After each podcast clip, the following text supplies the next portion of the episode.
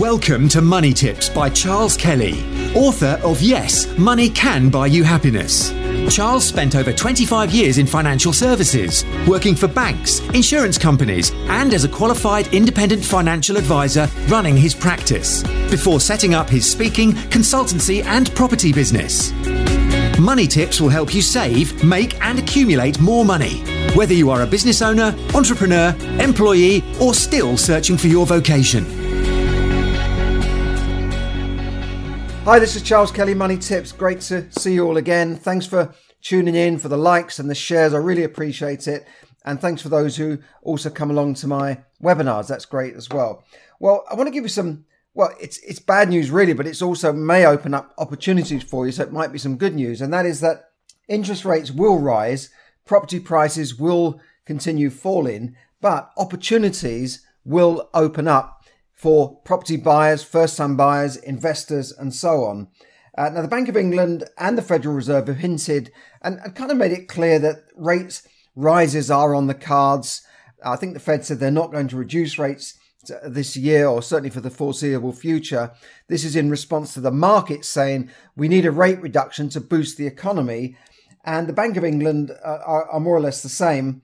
And, you know, I, I think it's inevitable that we're going to see maybe one next month, maybe you see a small rate rise, maybe another one after that before rates start coming down uh, uh, towards the end of the year. So if you're looking at fixed rates, you want to talk to your broker and say, well, is this a good time to fix? Should I wait a while? What should I do? It, it's quite a big decision. But definitely wholesale money market rates, the, the rates at which banks lend to each other, like, like for instance, the LIBOR, the sonyos are up in the five percent. So it's pointing towards a rate rise there. Um, inflation in the U K is currently at ten point one percent. So it seems to be stubborn. It's it's fixing itself at a higher rate.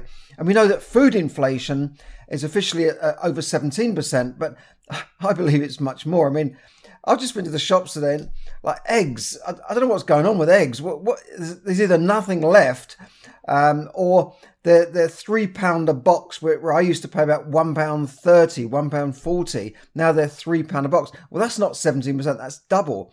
And that's just one example. That's a staple kind of thing in your diet. Uh, but I don't know what's going on with eggs. You go there and the, the, sh- the shelves are bare. It's like some panic on. In fact, one supermarket told me, I said, why is there no eggs here? He said, well, when, as soon as we put them on the shelf, the, the local restaurants had all come and buy them all. I, I thought I thought they buy from wholesalers. Anyway, that's another subject. But inflation's at ten percent. Now, the Bank of England's target rate is two percent. I'm going to put a photo of this up uh, uh, as well so, so you can see. They have a target inflation rate of two percent. So the inflation is now five times the target rate. Now, the target rate is ridiculous, really. I mean, why don't they set a target rate of five or six percent to start with and then come down? No, they're going for a target rate. So no wonder they're putting up rates. What do you think they're going to do if their their uh, method for bringing down inflation is higher interest rates? That's their blunt instrument. The only thing to bring down the inflation that they caused, right, is higher interest rates. And the, the inflation is at ten percent and they want to bring it down to two percent, what do you think they're going to do? It's, it's obvious they're going to keep increasing rates or keep them higher. You know, so there is going to be some pain. Now, I've, I've hinted there that they, they've caused this inflation. I believe, in, in my my own opinion and what I've read, that inflation is not caused by this Ukraine war. It, it, that's helped, that's poured oil on the fires, but it was brewing for quite a while. It's been brewing since two thousand eight when they printed all this money. This this new term come out called quantitative easing, which is basically creating money out of thin air. And and then again, in the last few years, they, they've just printed billions and trillions of dollars, pounds and euros. And, and that's what's caused inflation. If you look back to the Roman times when they had the silver coins and they didn't have enough silver, they started to water down The, the value of the silver in those coins. Uh, they started to put uh, cheaper elements in the in the in the coin rather than silver. Well, of course, now the, the the money that we've got is not backed by anything. It's just you know it's just pieces of worthless metal, uh, and the paper money is is not backed by gold or any precious metals. But that brought down or, or led to the downfall of the, the Roman Empire, inflation, and all that sort of stuff. The the, the worthlessness of money. And every one of these currencies, if you look back over history, have always eventually failed. Uh, Cretius is another one.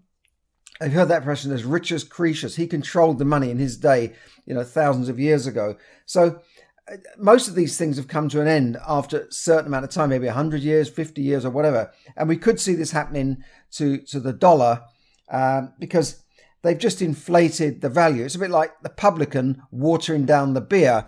I mean, so I'm going to give you a funny uh, demonstration. This is a uh, washing up liquid, right? Now, if I want to create more washing up liquid, I just fill that up with water. Yeah, I've got a whole bottle of wa- washing up liquid rather than half. But is it the same? No, it's watered down. It's not as much value. It won't wash your stuff as much as, as the concentrated washing up liquid does, right? It's it's devaluing it. And it's the same with a pound. It's the same with a dollar. If you keep printing more of it and it's just going out there, it devalues it. Another example could be a company. If you if you own a limited company and you've got one hundred shares and it's there's one hundred pounds in the company, that's one pound per share. Great. So if someone holds a share, they've got one pound of, of that share. But if the company then goes and issues more shares and issues one thousand shares and there's still the same amount of money in the company, then what? That share is then only worth ten p. So I, I know it might sound a bit complicated, but I believe that the Bank of England have caused this, and now we are, are suffering Uh, through inflation, through the loss of our savings, through seeing our savings devalue and the money devaluing by ten percent a year, we are the ones suffering.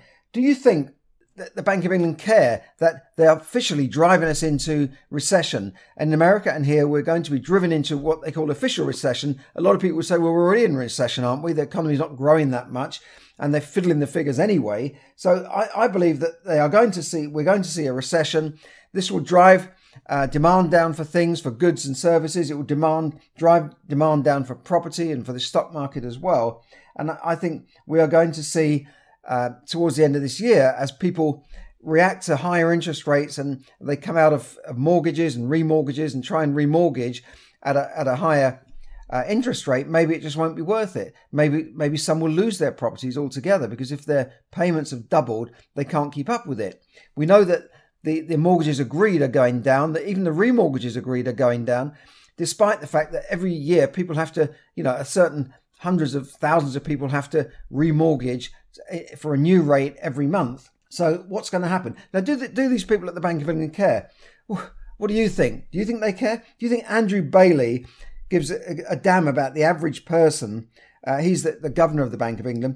But there was a Uh, a, a furious reaction from one of the Bank of England chiefs called uh, Hugh Pill. That's Hugh, H U W, Pill. It, it's, Hugh is a Welsh name. Uh, I, I, it's a Welsh variation on H U G H. Hugh Pill said, Britons, right, he's saying, you need to accept that you are poorer. And I took a photo of this and I'm going to put it up on the screen in a while. You need to accept, you need to accept that you are poorer. That's what he said. I took a photo. I couldn't believe it. Britons must accept they're worse off and stop asking for more pay, a Bank of England chief says. Now, do you know what this guy earns? Do you know how much this guy earns? one hundred ninety thousand pounds. He lives in a one and a half million pound home in London, in a very trendy part of uh, Bayswater. He's got a nice little muse house. I would say that house is probably worth more like two million. one hundred ninety thousand a year. Uh, and he's telling us, oh, you must accept you're poorer. The Bank of England governor, Andrew Bailey, is on over half a million a year. And they're telling us what to do. And they cause this problem. They are the architects of, of this inflation. Why? I don't know.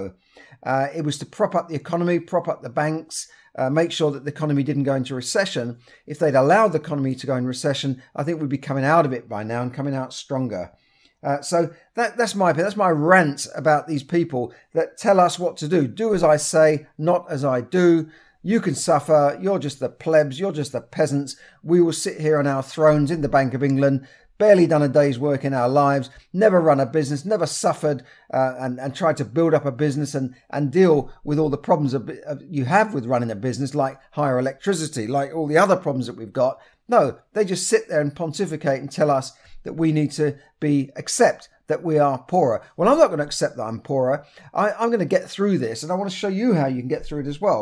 Now, another thing about property, just before I come on to that, is a R I C S report, R I C S, Royal Institute of Chartered Surveyors. They carry out nearly all the surveys on behalf of lenders, right? So they go out, when, when you get for, go for a mortgage, And the lender says, you need a survey report, a valuation. It's a R I C S surveyor, someone with that qualification, a R I C S surveyor that will carry out the valuation. They're like the trusted people, like a lawyer, or the, the, the body that they belong to is like a trusted professional body. Uh, like accountants, you have the chartered accountants, lawyers, you have the solicitor's regulation. Well, this is the, the equivalent of surveyor. So you can't just get any guy turn up and say, yeah, I think this is worth half a million, or yeah, I see there's a crack. I think there might be a crack there. I don't know.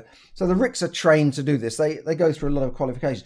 Now, they've said they're predicting a fall in the market price of properties by around five percent. We know that demand is going down. Home buyers, you know, inquiries, sales. The only th- point that's going up, in fact, is, is first-time buyers. Uh, more first-time buyers are getting on the market in response to lower prices. They're now suddenly able to, to buy with, with the lower prices. Obviously, rents are going up through the roof, as I reported previously. So maybe it's tipping that tipping point where you might be just cheaper buying than renting, although in some parts of the country, that's not the case. Okay, so they're predicting a fall, but I think there are opportunities now for first-time buyers and property investors as prices come down to more reasonable levels. This is not a question of being, you know, you're waiting to swoop like a vulture. This is a question of, you know, if you're an investor, you want to find value in, in the property that you're buying. I went to see a property in London uh, yesterday, and, you know, frankly, it was it was okay. It needed a bit of money spent on it, but the figures don't add up. If you look at the higher interest rates on the mortgage that you'd obtain as a buy-to-let, it just doesn't add up. Uh, it, it, you know, it's just not viable. Um, you know, I won't go through the whole details of, of the deal, but of course, at, at, when you're looking at rates at two and three percent, yes, it would. Yeah, you've got a profit there. You can you can make some money on that, but not when the rates are five, maybe six percent.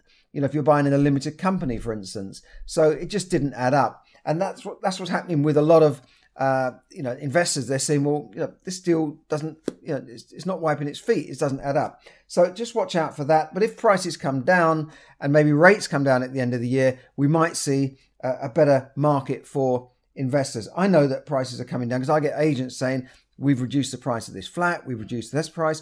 I see properties hanging around on the market for longer than they should be, um, unlike a couple of years ago when people were queuing up to, to buy properties. Now, what do you think the big boys are doing? The hedge funds, the, the investment banks and all these sorts of things. They're, they're buying property.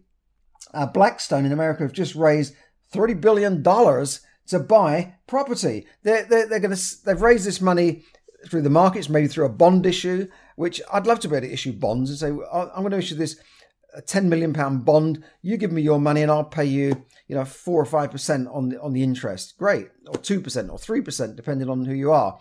No, they've issued, they've raised this money and, and they're looking to buy properties. Maybe they're looking for the bargains in the market. So, you know, property is still a safe investment. What do they used to say?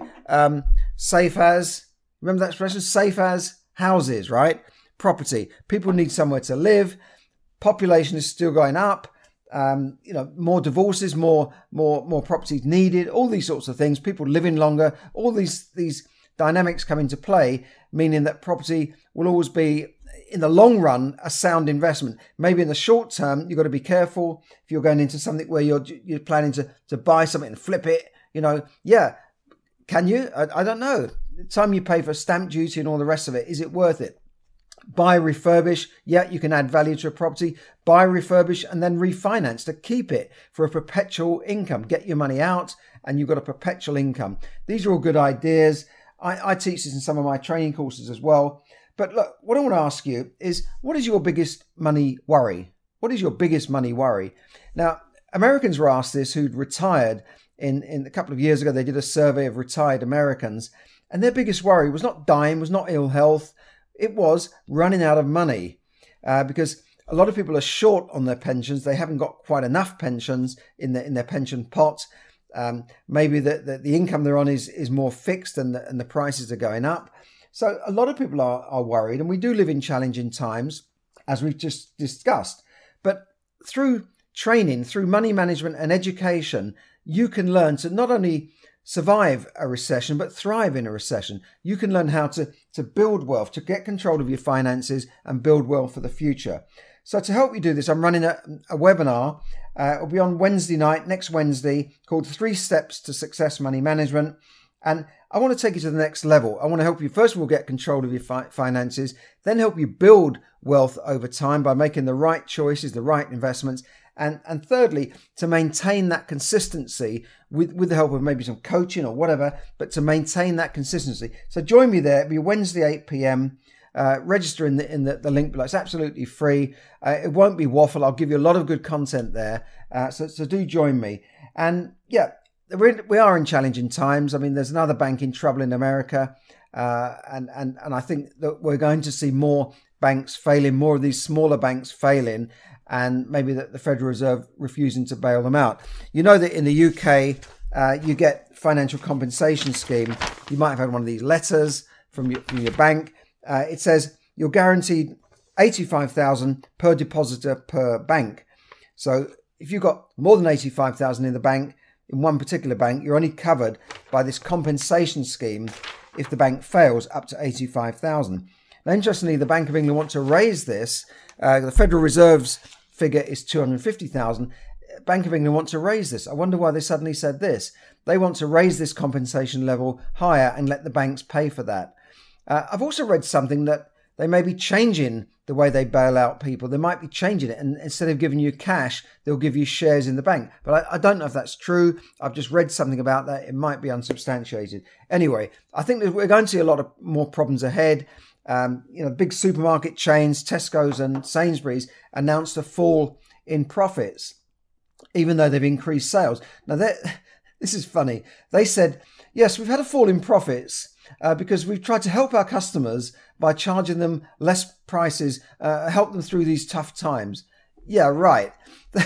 They've been overcharging us for, for decades, and they've only had to reduce their prices because of competition like Aldi and Lidl coming in and Poundland undercutting them, which meant they had to cut their prices. I'm going to get my washing up liquid for stuff like this. You know, you can buy this now in Poundland for fifty p or two for a pound. The supermarkets used to charge two or three pounds for that. So come on, pull the other one, as they say. It's got bells on. They're suffering because of competition. Yeah, they've never had higher costs as well. But believe me, things are tough out there. It's a cutthroat market. So you've got to shop around and get the best deals for you. Don't necessarily rely on loyalty to one particular bank Uh, or or a, a supermarket or brand. You've got to really shop around to get the best deal for you. So there you go. Uh, join me for my money management uh, webinar next Wednesday, eight p.m. And I will see you there for some great content and, and learn something, maybe help you, maybe turn your life around. This could be the turning point for you, just the fact that you've seen this video today. Thanks a lot. This is Charles Kelly, Money Tips. I will see you in the very near future. Thank you. Thank you for listening to Money Tips. For more tips and information, visit money tips daily dot com. The information given in this podcast is for your entertainment and should not be construed as financial advice. As always, take independent financial advice before making any investment decisions.